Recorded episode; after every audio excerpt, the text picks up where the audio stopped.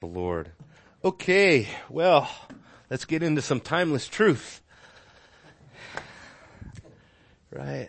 Practical theology. We're still in that topic, which really, I mean, we can be in it forever. And we're talking about unity, uh, in the church. And, um, this is obviously kind of a pet peeve for pastors, you know, this is kind of a pet doctrine we like to jump up and down on, you know, uh, unity in the church. And we already looked at one aspect and the fact that we are united based on virtue. Remember? That was verses what? One through three, right? Or was it one to two? You guys tell me. Three? Is it three? Yeah. And then the next section is what we can call oneness, not oneness Pentecostalism or anything like that. oh, you apologists ready to pounce. Uh, uh, we can call this oneness, we can call this, you know, uh, the unity of our faith or something like that, but that's, that's really what, what, what is being talked about here. So if you're back in Ephesians chapter 4, the verses we're looking at is 4 through 6. Let me just read the text for us, okay? This is what it says. There is one body, one spirit, just also, just as also you were called in one hope of your calling one Lord, one faith, one baptism, one God and Father of all, who is over all and through all and in all. Um, so the apostle here making kind of a, a second appeal uh, for unity now based on the fact that we have this oneness uh, that we share. And so what you will notice from here is that he's picked up on some you know, some really massive ideas, uh, of what it is that our unity, practically speaking, what it is that our unity is based on. Uh, it is based on, you know, the biggest realities of Christianity. Uh, number one. And so I thought, let's just go through some of these and reflect on how each one of these uh, is sort of a reminder to us that we ought to have unity. Uh, number one, there is one body, right? Uh, there is one soma in the Greek. There is one body, and there obviously he's referring to the body of Christ. Now, here's a question I want to know: is uh, when he says there is one body, what is he referring to? There's one local church. Um, there's one New Testament church. Uh, there's one New Covenant church. Uh, when he says one body, what is he? What is he getting at there? The body of Christ. That's right. There's one church. Um, and just by the way he's smiling, I can tell he means something more than just one church, right? You mean something a little bit more theological than that, probably. Uh huh. So what do you? What do? You, how would you explain that? The believers from Adam to the last ones who believe comprises the church. Well, yeah, couldn't said it better myself. Um, because he doesn't say church, does he? He doesn't say one church. He just says body. And so there, of course, he's talking about the body of Christ. So the question is, is who is in the body of Christ?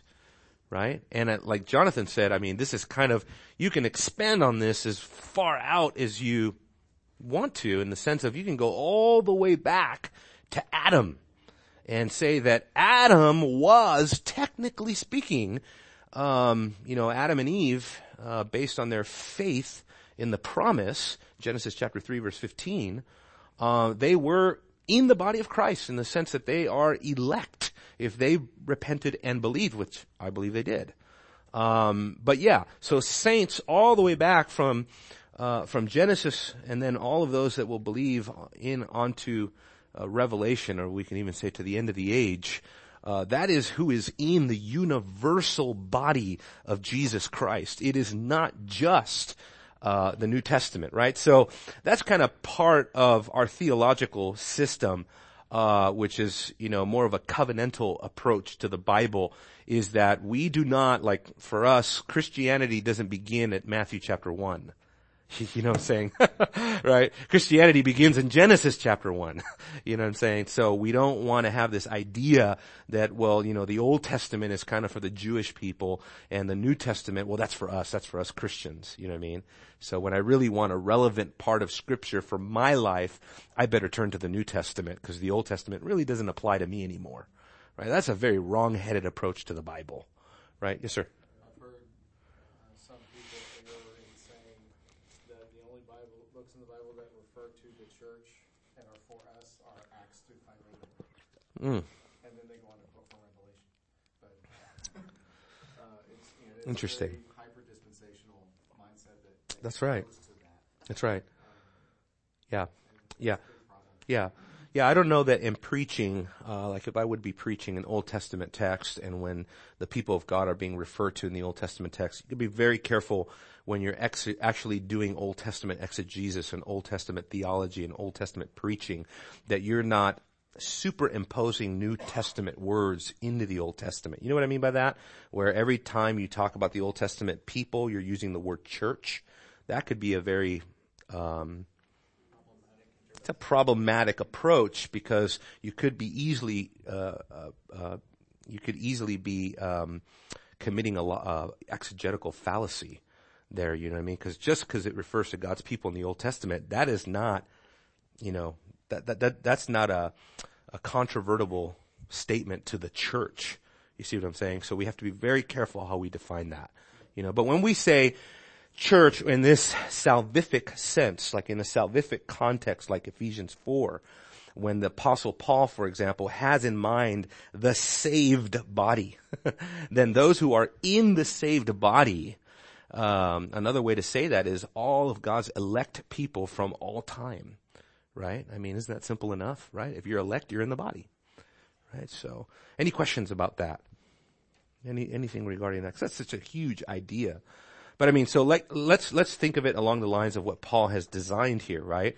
He's underscoring the idea that there is one body, right? So, the local church, because that's really where this is going to come to fruition, is the life of the local church, because who is he writing to in, in Ephesus? He's writing to the, the church in Ephesus, right? Maybe even a collection of churches in the Ephesian region, maybe. But he's definitely writing to local church, uh, in a local church context. So, based on the idea that there is one universal body of believers and that we belong to that body, what should that say about our unity? Right? That we are not two different religions.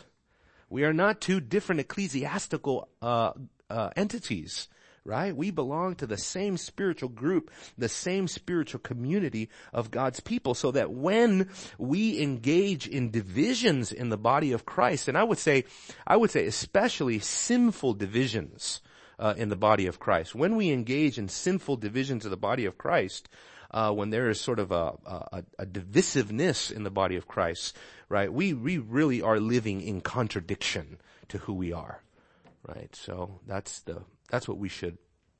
And but how many times do we, if we're going to be dividing with someone, how many times do we really stop to reflect to think, look, is this division really necessary? There's only one body. You see what I'm saying? So this is a challenge. Uh, I know that all of us, you know, we're not, no one has attained to this, but this really should be uh, something that motivates us, you know, when we talk about unity in the church. What about, uh, any, anybody else on that? Cause that's such a great topic, but one church, um, just to maybe support the theology that we were talking about, you know, Jesus says, I will build a church, um, you know, Hebrews, Peter, Revelation, there is one people of God throughout. Uh, there is one house, one temple, one building, one household, one nation. That's what the Bible talks about in terms of the people of God, right? Uh, that that passage out of First Peter chapter two, by the way, when Peter says there is that you are a holy nation, the reason that verse is so important is because where does that verse come from, right? That verse comes directly out of the Old Testament, right? And now Peter is applying that to Christians and saying that we are the holy nation of God.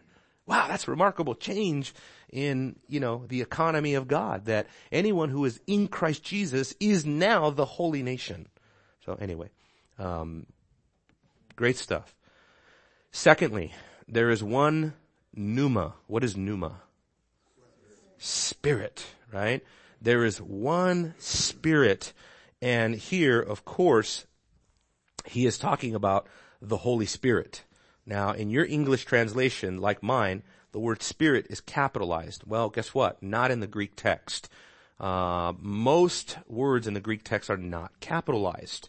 So the word spirit here sometimes, um, you know, there can be a debate as to uh, because the word spirit can mean um, something like mindset, uh, disposition, right, attitude, right, that kind of sense. But I don't think that's what's being uh, talked about here. I think this is, again, the Apostle Paul is speaking sort of in ultimate terms.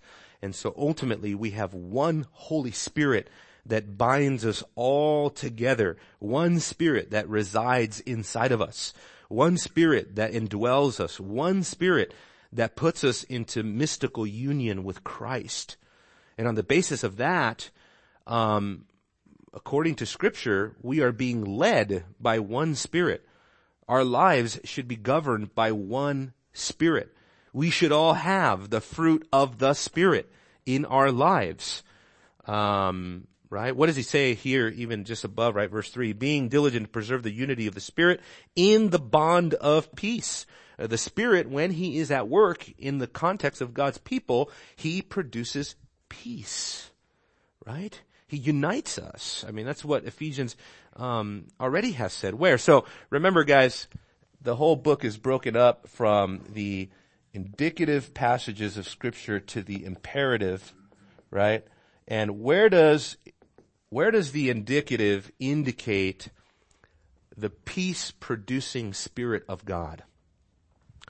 Bearing in mind that the indicative passages, you're talking about chapters 1 through 3. The imperative is chapters 4 through 6.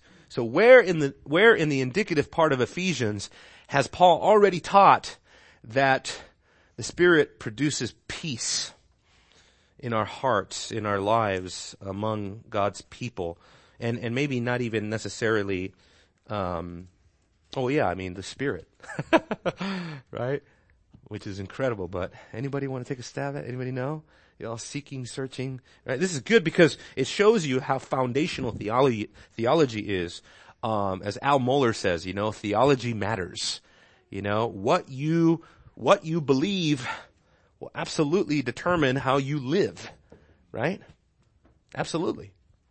So Ephesians chapter 2, for example, he's already said that. He says that he's made out of the two people, Jew and Gentile, verse 15, right? One new man, thus establishing peace, right? That he might reconcile both of them in one body to God through the cross by having, by, by it having put to death the enmity, and he came and preached peace to uh, you who were far away, and peace to those who were near. For through him we both have our access. Watch this in one spirit. You see that to the Father. Uh, so this is what I mean by the Spirit.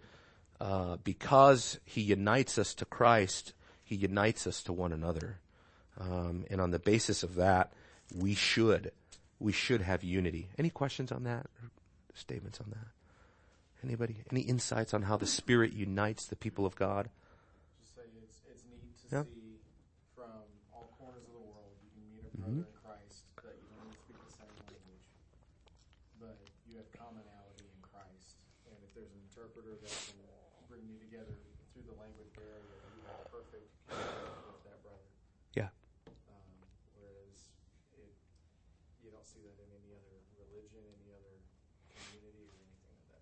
Yeah, amen. Yeah, amen. I, I, I, uh, uh, you know, an event in my life that illustrates that very thing is um, many years ago.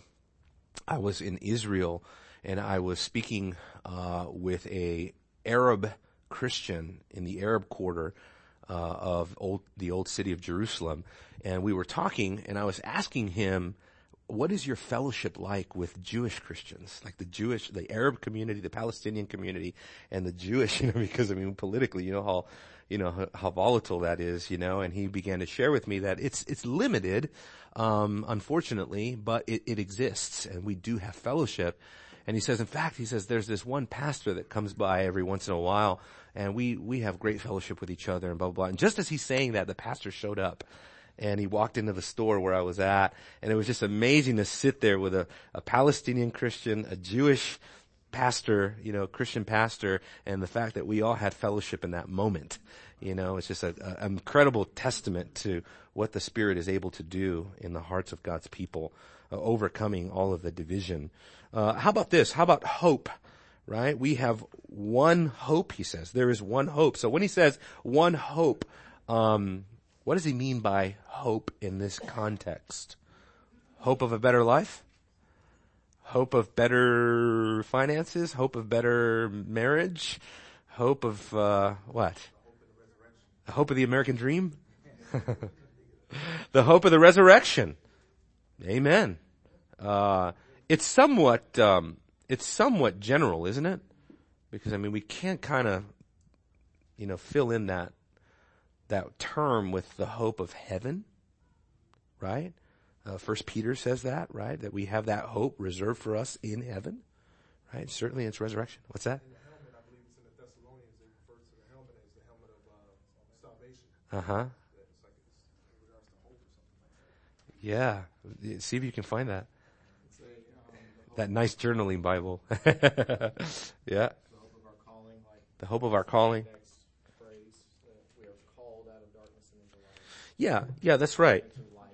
Yeah, I mean, yeah, I mean, so how does this hope bind us together? I can think of two ways that it binds us together. How does this hope bind us together? That's the whole point, right? I mean, the fact that there is one hope, the apostle expects that we will experience greater unity based on the fact that there's only one hope. So how does that work? How does that work? Anyone? How about this side of the crowd? You know, don't let Jonathan Bogart the whole Sunday school class. Okay. I was like, please, please. Yep.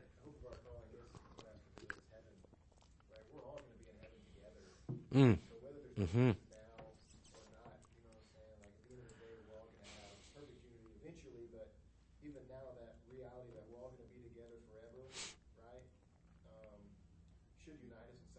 Yeah.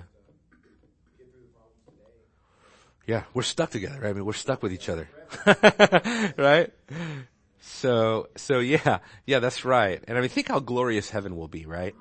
All conflict is over. All, all, you know, slander in the church, backbiting, bickering, fighting, divisions, all these things gone, all sin is over, all envy, all covetousness. You will never again uh, envy your brother or your sister. You will never again deal with jealousy. You're never again going to deal with, you know, being hurt by someone in the church. You know, all of that is going to be washed away.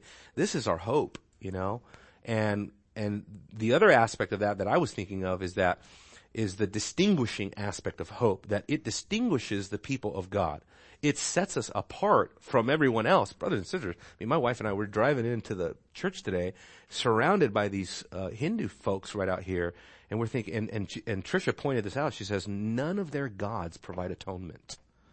I'm like, that's right. I mean, they worship what 300 million gods. Not one of them provides atonement for their sin. They have no hope outside of Christ. And so we are distinguished by our hope. Our hope is what sets us apart uh, we do not weep as those that have no hope, right? The scripture says, because our hope is, is a, is a faithful hope. What does Paul say? Our hope does not disappoint, right? So we have a hope that we can cash in, you know? Um, I don't know. I mean, so how does that, how does that encourage us, you know, to have unity in the church? The fact that we have one hope. Anyone? Anyone? No insight. See, Jonathan, you guys give him. See, yeah. hey, brother, I'm I'm right here with you, man. Very good. Vigor. Very good. Amen. Yeah, amen. Amen. Encouragement, right? So when your brother or your sister is down, just the ability that we have to encourage each other with the hope. You know what I mean? Look up. Right? No matter how bad it is, no matter how bad it has gotten, no matter how bad the situation is right now, we have the same hope. And what is that hope? That hope produces, you know, joy and, and encouragement in the, in the church. It should, you know, and it, it helps us to set our eyes back on the prize. Um, one hope, and now he says, one, one, one faith. Or wait a minute, no, no, no. So you were called into one hope of your calling, and oh, here we go. He says one Lord. Yeah, kurios. Who's that? Lord. Jesus, right? Uh, there is one Lord, one Savior.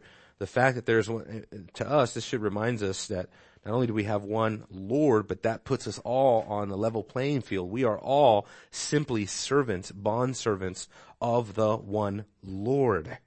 We are not masters of one another.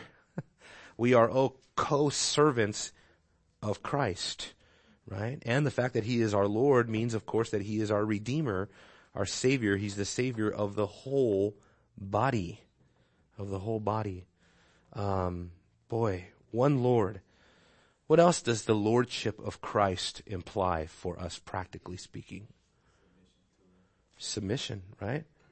We're all submitted to the standard of Christ, right? Same thing.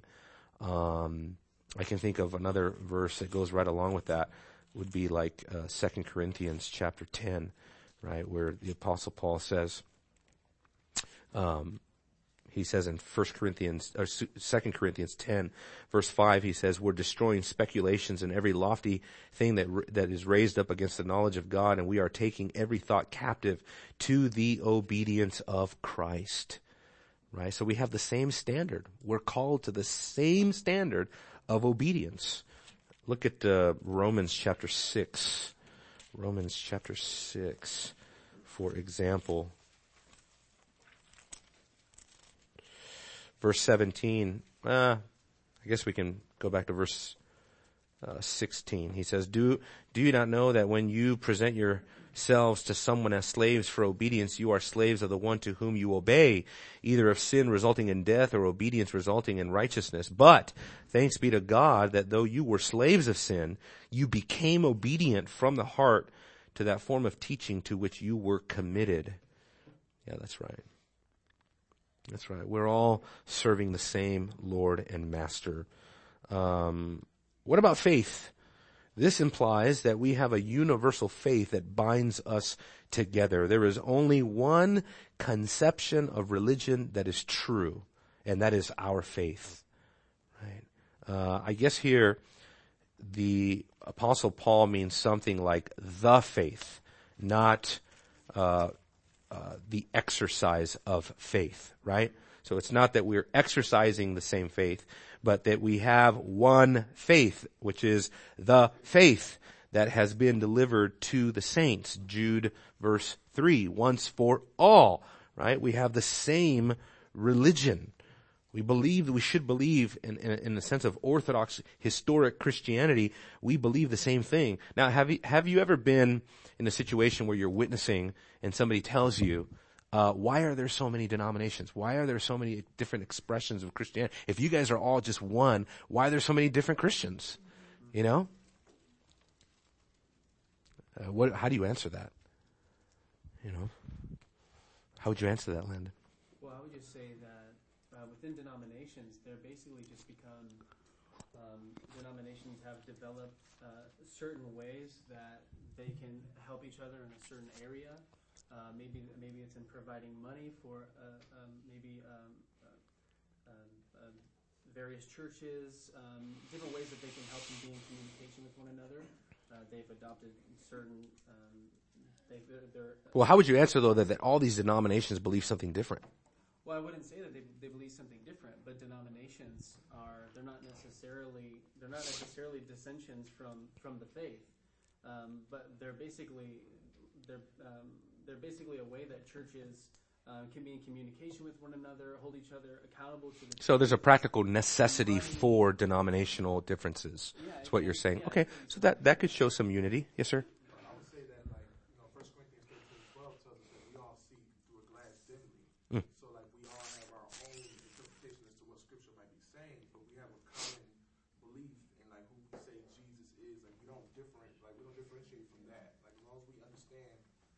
Christ is God and that He's triune, that God is triune, things like that. We have the fundamentals down. Hmm. That everything else is kind of just like you know that's There's a slogan for that, right? secondary. What is it? secondary issues that may separate us denominationally, but still in the faith we're of one. Like I could go Right. evangelize with a Presbyterian as long Right. as we had Yeah. right. Yeah, I've actually done that where I'll be preaching at UNT and that question will come up and I've had the opportunity where I'll have a Presbyterian friend there present. There was a Presbyterian guy that would come and he used to work at UNT and he'd come and listen to our preaching. And, uh, I've had that moment where they, they made that accusation, you know, there's so many different kinds of Christians, you know what I mean? This, this religion is not unified or whatever. I said, no, I said, you know, my brother here is Presbyterian. You know, we have a lot of differences, but you know, I got down, I gave him a hug, you know, like he's my brother, you know.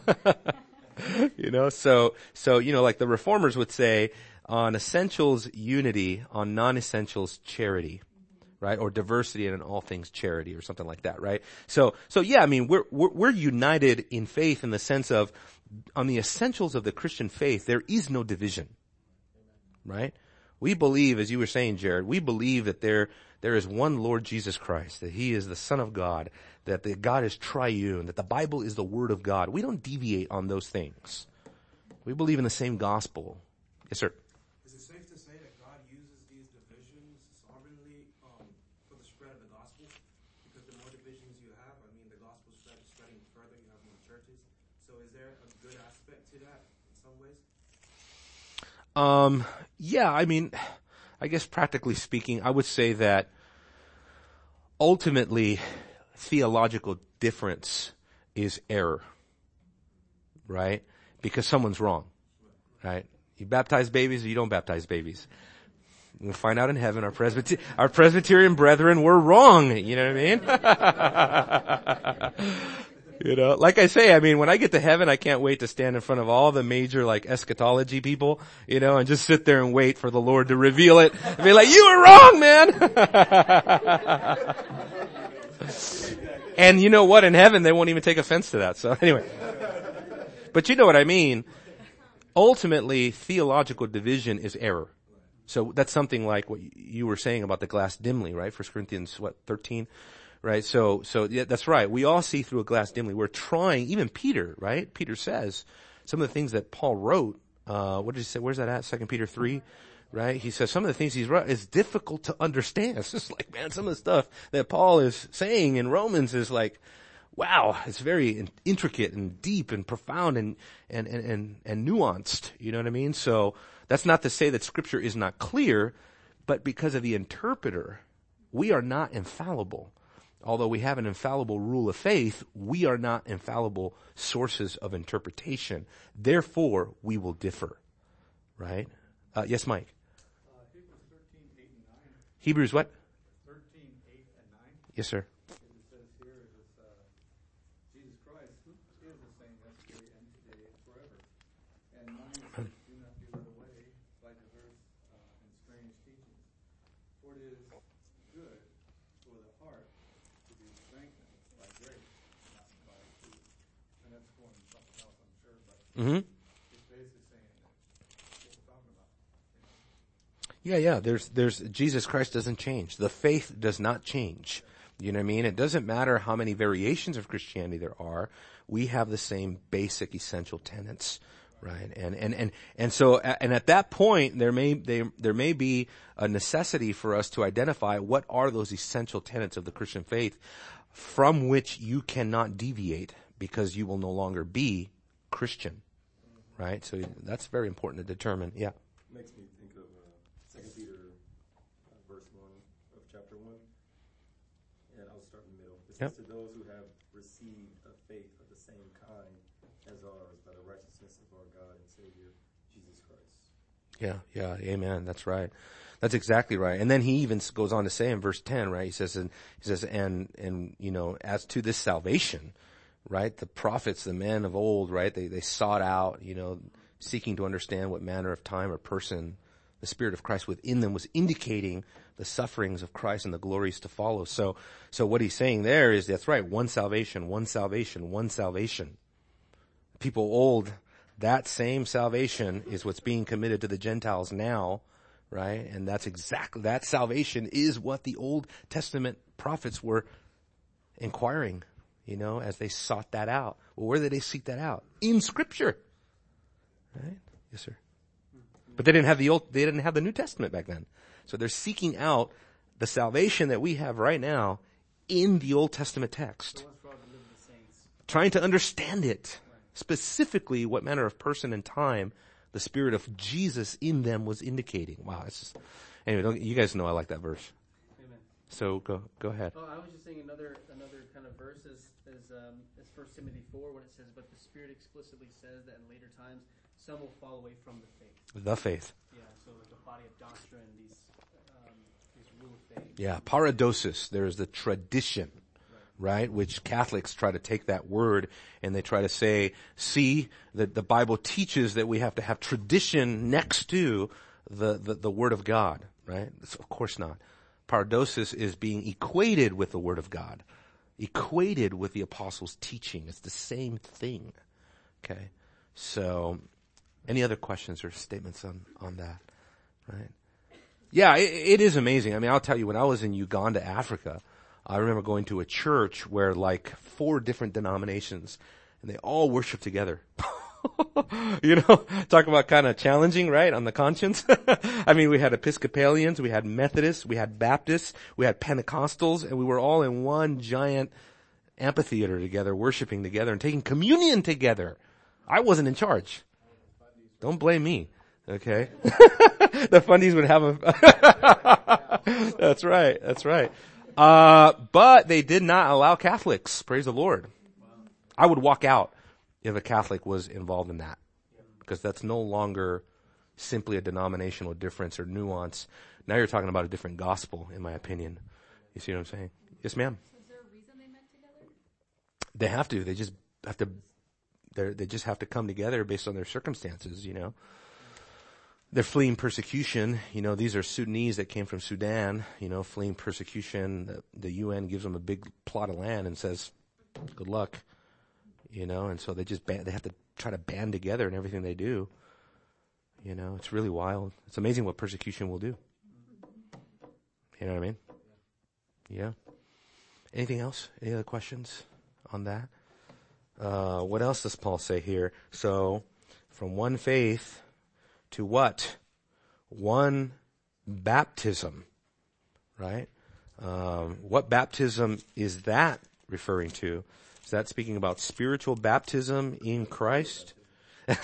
no, that's not the question I'm asking. Is is it is it uh, is it spiritual baptism or is it physical baptism? You know, that's the question. I would say they're inseparable, right? I mean, you cannot partake of physical baptism without spiritual baptism, right? So it's, of course, talking about, and I don't know, I would say probably here, um, I don't know, that's a tough call. I've always favored the, the view of spiritual baptism, but, um, the fact that, you know, physical baptism was such a, such a prominent sign of the early church, notice me, you know, like the early church is baptizing, right? They're not sprinkling or anything, you know? so, so yeah, I mean, you know, we, we only have one baptism that symbolizes our participation in the body of Christ, right? And, and I mean, think about it. What is baptism for? It is a reminder that we stand in solidarity with Jesus Christ, that we are in union with Him that we have become partakers of his death, burial, and resurrection. That is what baptism does. And in the early church, it was very unifying because in the early church to get baptized was a, in many to- many circumstances, it was a life-threatening situation. You put your life on the line to go publicly get baptized in the Jordan. You, you face being ostracized by the Pharisees and the, the Jewish community. You know what I mean? If they saw you partaking of the baptism, let's say of John the Baptist and then later of Jesus, you know, I mean, it could cost you everything to identify with, uh, with Christians, you know? Um, but again, it reminds us that believers in the church should accept, uh, each other because Christ has accepted us because we are in Christ.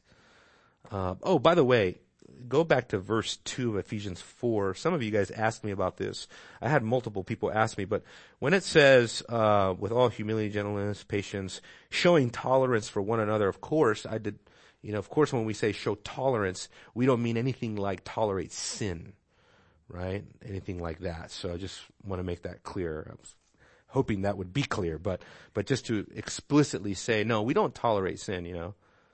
You know, Johnny's smoking crack, but he's saved. You know, don't worry about. He's just far from Jesus right now. Give him some time. You know. you know, no, no, no.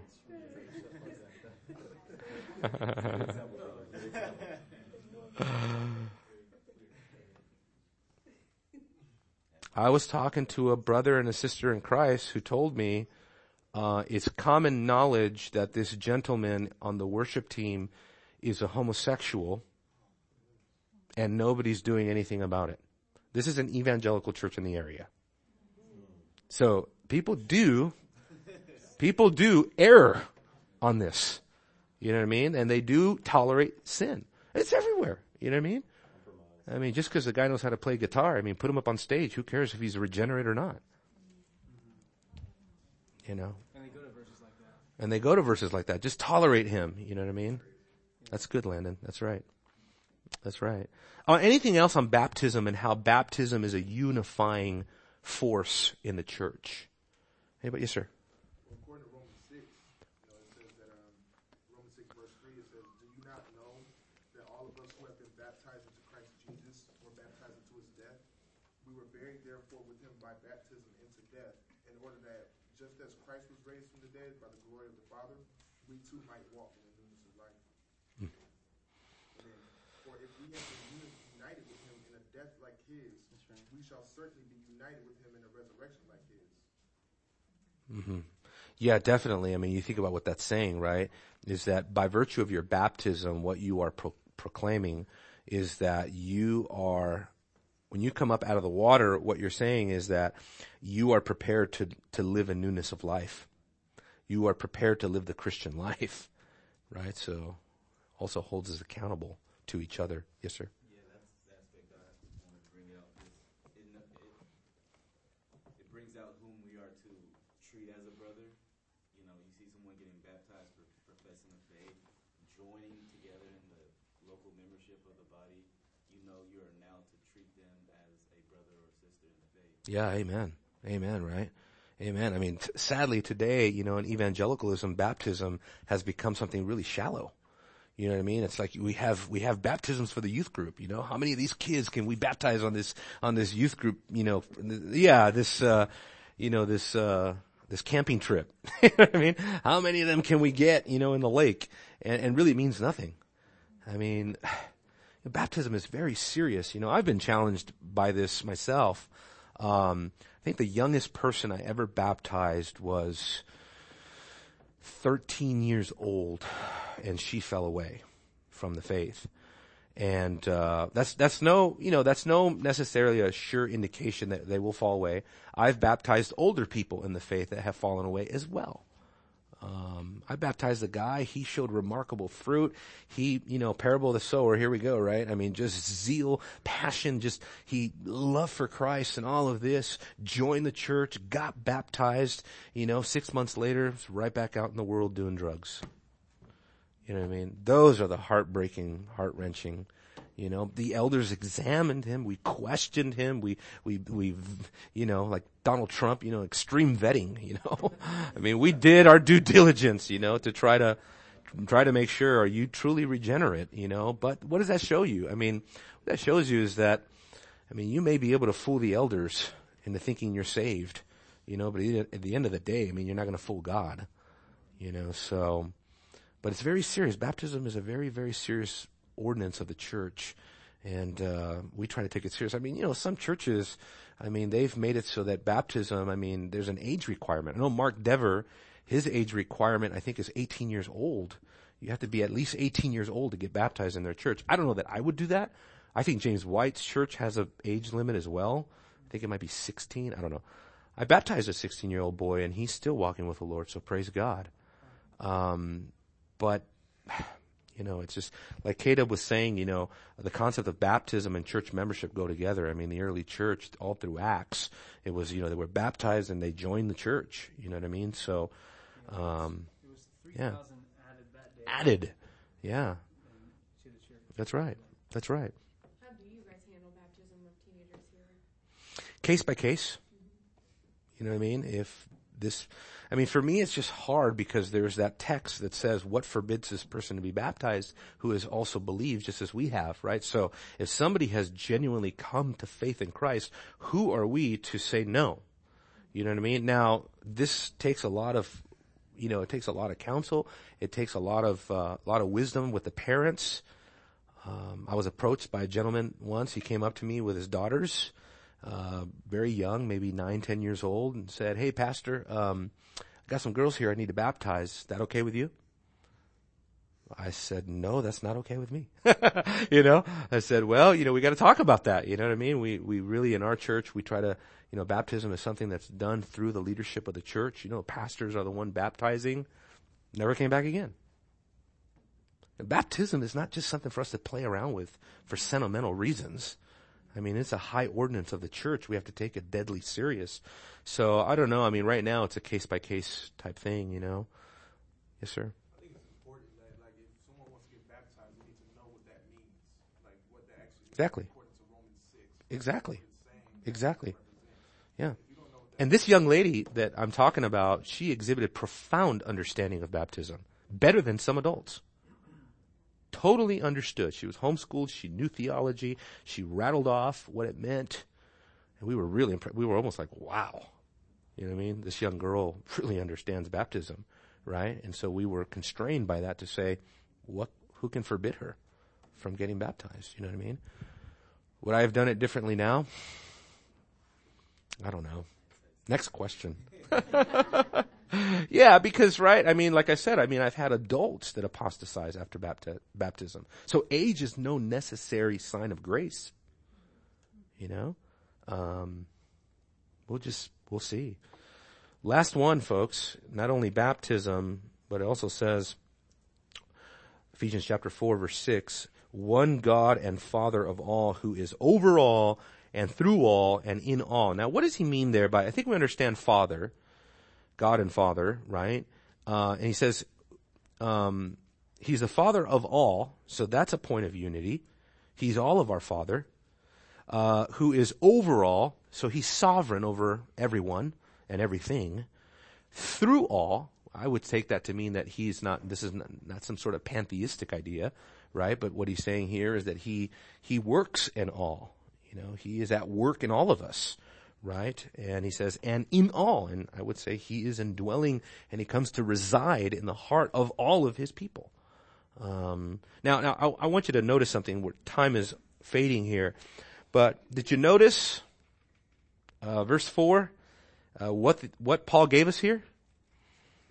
He gave us a Trinitarian theology, redemptive Trinitarian theology. Now question for you. Let's go back to our breakdown of Ephesians, where in Ephesians has a redemptive Trinitarian theology been taught?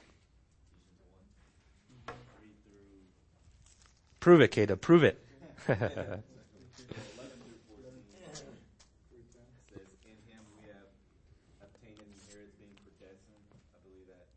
what, what, where are you at?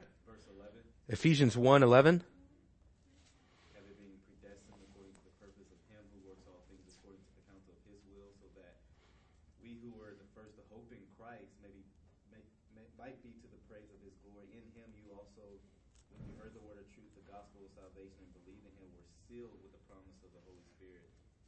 So you have the Father being referenced in the predestination work. Yeah, I don't, I actually would take, I would take a little bit of umbrage with that translation. That's the ESV. Yeah, because if you notice, it made the subject the promise, not the spirit. Read it again. You were sealed what? with the promised Holy Spirit. Oh, with the promised Holy Spirit. Oh, okay. Okay, that's, that's a better way of saying. It. Thank you for smoothing that out for I thought you said with the promise of the Holy Spirit. I said, okay. Right. Yeah, so with the, with the promised Holy Spirit. Okay, that's fine. That's fine. The NASB says with the Holy Spirit of promise, but same thing. So, very good. Yeah, yeah, that's right. And really, if you look at verses 3 all the way down to verse 14, that is a Trinitarian redemptive passage of scripture, right? I mean, that is, you know, um, you know, verses 3 all the way down to verse 6, that, what, what we can say is that that is the, you know, that is the work of the Father to elect, to predestine, and to adopt, right? And then from verses 7 all the way down to verse 12, that is the work primarily of the Son to redeem, to forgive, to cleanse, right? All of that. And then verses, 13 to 14, that is the work of the Spirit to seal and to indwell. And so right there we have a Trinitarian redemption being laid out for us in the indicative passage of, of Ephesians. And now we're seeing how in the imperative section of Ephesians, that Trinitarian redemption comes to practical fruition in our lives. Amazing. Amazing. Right? I'm so out of time. I get in trouble for those five minutes. Anyway, this is glorious. Let me, let me say a prayer for us. Father, Lord, there's so much here to remind us that we are bound together as brothers and sisters in Christ, as a household of faith. Father, there's so much here for, really for fuel, for unity. And that's exactly what Paul is laying uh, down before us. So help us to do our part. Every one of us, Lord. None of us has this mastered. None of us here has attained uh, to all of this, but we are all called to the same standard. And so would you, by the power of your Spirit and for your own uh, eternal glory, would you use our church as a force of unity that we could um, not only be united with each other, but really, as it says here, in the bond of peace with each other. In Jesus' name we pray. Amen.